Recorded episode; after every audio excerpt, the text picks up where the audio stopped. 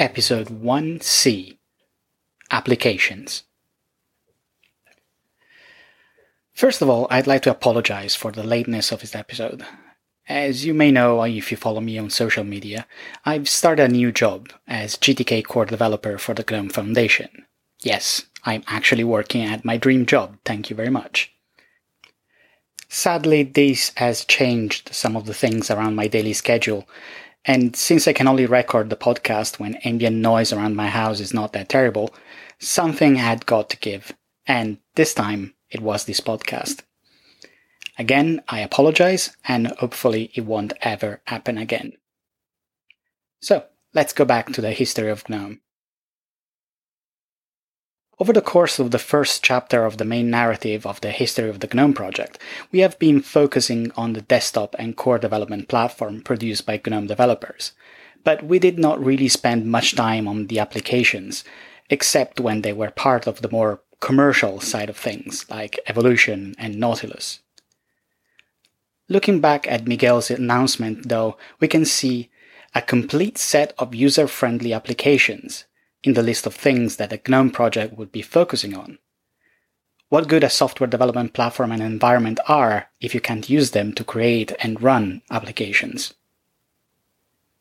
While GIMP and GNOME share a great many things, it's hard to make the case for the image manipulation program to be part of GNOME. Yes, it's hosted on GNOME infrastructure, and yes, many developers contributed to both projects. Nevertheless, GIMP remains fairly independent, and while it consumes the GNOME platform, it tends to do so in its own way and under its own direction. There's another issue to be considered when it comes to GNOME applications, especially at the very beginning of the project. GNOME was not, and is not, a monolithic entity. There is no such thing as GNOME developers, unless you mean people writing code under the GNOME umbrella. Anyone can come along, write an application, and call it a GNOME application, assuming you use a copyleft license, GTK for the user interface, and a few other GNOME platform libraries for integrating with things like settings. At the time, code hosting and issue trackers weren't really a commodity like nowadays, even SourceForge, which is usually thought to have always been available, would become public in 1999, two years after GNOME started. GNOME providing CVS for hosting your code, infrastructure to upload and mirror release archives, and a bug tracker was a large value proposition for application developers that were already philosophically and technologically aligned with the project. Additionally, if you wanted to write an application, there was a strong chance that you had contributed, or you were at least willing to contribute, to the platform itself, given its relative infancy. As we've seen in episode 1.4, having commit access to the source code repository meant also having access to all the GNOME modules. The intent was clear. If you're writing code good enough for your application, then it ought to be shared across the platform, and you should drive its inclusion in the platform. As we've seen all the way back in episode 1.1, GNOME started off with a few core applications, typically utilities for the common use of a workstation desktop. In 1.0 release, we had the GNOME user interface around Miguel de Icaza Midnight Commander file manager, the Electric Eyes image viewer, courtesy of Carsten Haitzler, a set of small utilities in the GNOME utils grab bag, and three text editors. GXEdit, gedit, and GNotepad+. I guess this decision to ship all of them was made in case a GNOME user ended up on a desert island and once saved by a passing ship after 10 years, they could be able to say, This is the text editor I use daily, this is the text editor I use in the holidays, and that's the text editor I will never use. Alongside this veritable text editing bonanza, you could also find a small personal information management suite with GNOME Cal, a calendar application, and GNOME Card, a contacts application, and a spreadsheet called Gnumeric. The calendar application was written by Federico Mena in 1998 on a dare from Miguel in about 10 days, and it attempted to replicate the offerings of commercial Unix operating systems like Solaris. The contacts application was written by Arturo Espinosa pretty much at the same time. GNOME-CAL and GNOME-CARD could read and export the standard vcal and vcard formats, respectively, and that allowed integration with existing software on other platforms as an attempt to lure away users from those platforms and towards GNOME. Gnumeric was the brainchild of Miguel and the first real attempt at pushing the software platform forward. The original GNOME Canvas implementation, based on TK Canvas, was modified not only to improve the performance and bindability, but also to allow writing custom Canvas elements in order to have things like graphs and charts.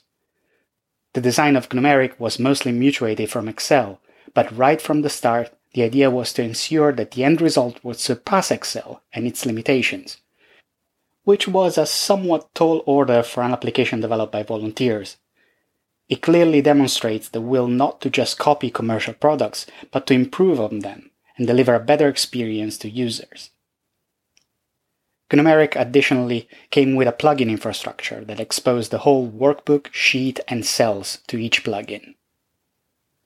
Both the PIM application and the spreadsheet application integrated with the object model effort and provided components to let other applications embed or manipulate their contents and data. While Gnumeric is still active today, 20 years and three major versions later, both GNOME-CAL and GNOME-CARD were subsumed into what would become one of the centerpieces of Ximian, Evolution. GNOME 1.2 remained pretty much similar to the 1.0 release from an application perspective. The various text editors were moved out of the release and went along with their own pace, with gedit being the main survivor. Electric Eyes fell into disrepair and was replaced by the Eye of GNOME as an image viewer. The newly introduced GGV, a GTK-based GUI layer around Ghostscript, was the PostScript document viewer. Finally, for application developers, a tool called Glade was introduced as a companion to every programmer's favorite text editor. Glade allowed creating a user interface using drag and drop from a palette of components. Once you are done with it, it would generate the C code for you, alongside the needed AutoTools gunk to build it if it couldn't find any. The generated code was limited to specific files, so as long as you didn't have the unfortunate idea of hand editing your user interface, you could change it through Glade, generate the code, and then hook your own application logic into it. Rinse and repeat. Many projects of that era started off with generated code from Glade, and if you're especially lucky, you will never have to deal with it. Unless, of course, you're trying to write something like the history of the GNOME project. For GNOME 1.4, we only see Nautilus as the big change in the release in terms of applications. Even with an effort to ensure that applications as well as libraries exposed components for other applications through use, most of the development effort was spent into laying down the groundwork of the desktop itself.